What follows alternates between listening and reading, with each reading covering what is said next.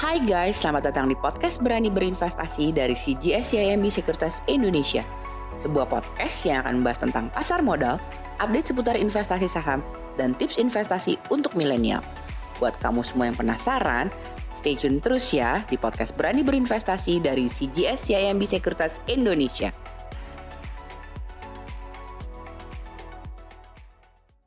Hai guys, apa kabar kalian semua? Saya harap kalian semua sehat-sehat ya. Oke guys, kita jumpa lagi di podcast Berani Berinvestasi bersama CGS CMB Sekuritas Indonesia.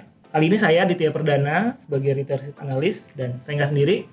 Saya ditemani oleh sahib saya yaitu Kevin Juido. Hai Vin. Halo Bro Adit, Oke, sehat Vin? sehat-sehat Bro. Oke, kita berdua dari retail risk nih guys. Dan tentunya untuk kesempatan kali ini kita ingin ngobrolin ya Vin ya. Ya, kita punya tema menarik nih. Tema kali ini adalah kita ingin eh, membicarakan mengenai aktivitas pasar di bulan Juli sebagai sumber inspirasi dalam berinvestasi.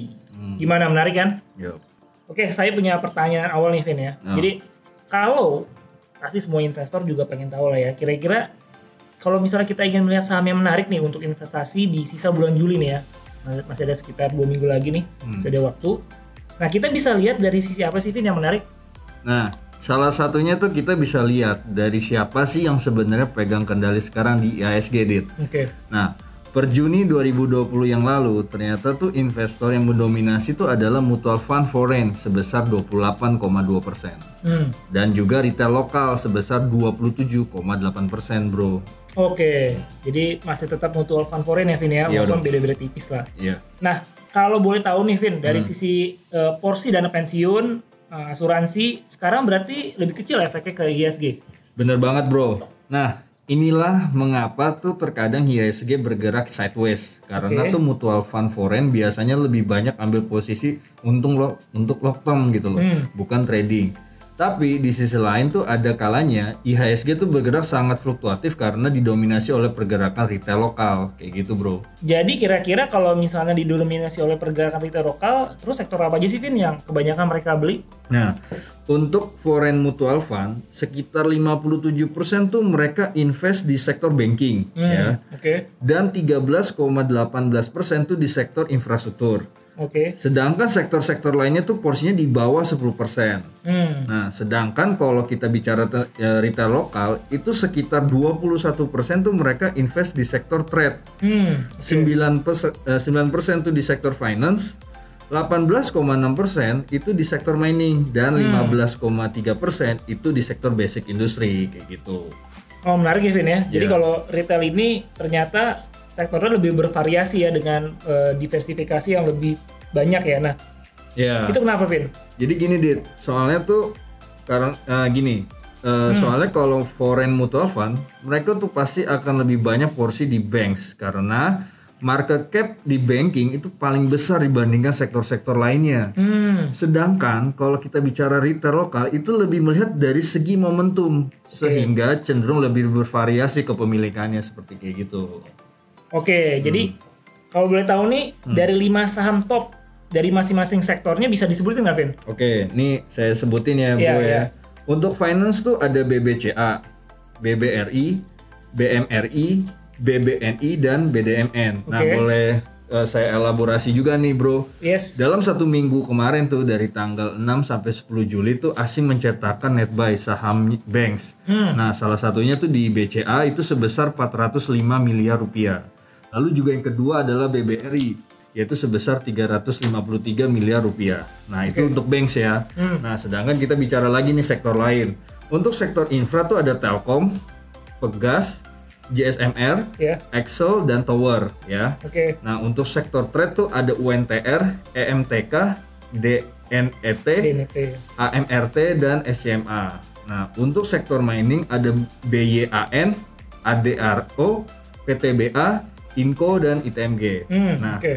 untuk sektor basic industri ini ada Cepin, TPIA, IINKP, INTP dan SMGR. Nah, ini saya elaborasi lagi ya bro Oke, ya. oke. Nah kalau kita bicara tentang sektor perbankan yang tadi which is dibeli sama asing itu disebabkan oleh hmm. eh, apresiasi pasar terhadap peran pemerintah dalam Oh. rangka memberikan stimulus penempatannya dananya itu sebesar 30 triliun rupiah di bank milik pemerintah. Oke. Nah, dalam rangka memberi stimulus penyaluran kredit yang masuk dalam program pemulihan ekonomi PEN atau bisa, disebut pemulihan ekonomi nasional. Yes. Ini fungsinya adalah untuk mendorong sektor real. Ya. Oke. Nah, terbarunya nih Kementerian Keuangan telah mengkaji wacana penempatan dana dan eh, senilai triliun rupiah da- kepada BPD. Kabarnya sih ada 4 BPD yang bakal menerima tuh dana tersebut. Yang Oke. pertama tuh ada BPD Jawa Barat dan Banten atau disebut Bank BJB. Hmm. BPD Jawa Timur atau Bank Jatim, Bank DKI dan BPD Jawa Tengah Bank Jateng. Jadi, nah bantuan dana ke bank itu tuh bagus banget karena kehadiran BPD bisa berperan langsung kepada bisnis daerah. Wah, menarik banget ya Vin ya. Jadi eh, akhirnya saya juga bisa dapat insight yang cukup eh, bisa dibilang cukup banyak juga nih ya dari situ ya. Oke, nah kalau boleh tahu nih, tadi kan udah disebutin ya Vin ya. Hmm. Kira-kira ada nggak sih saham yang kurang liquid itu?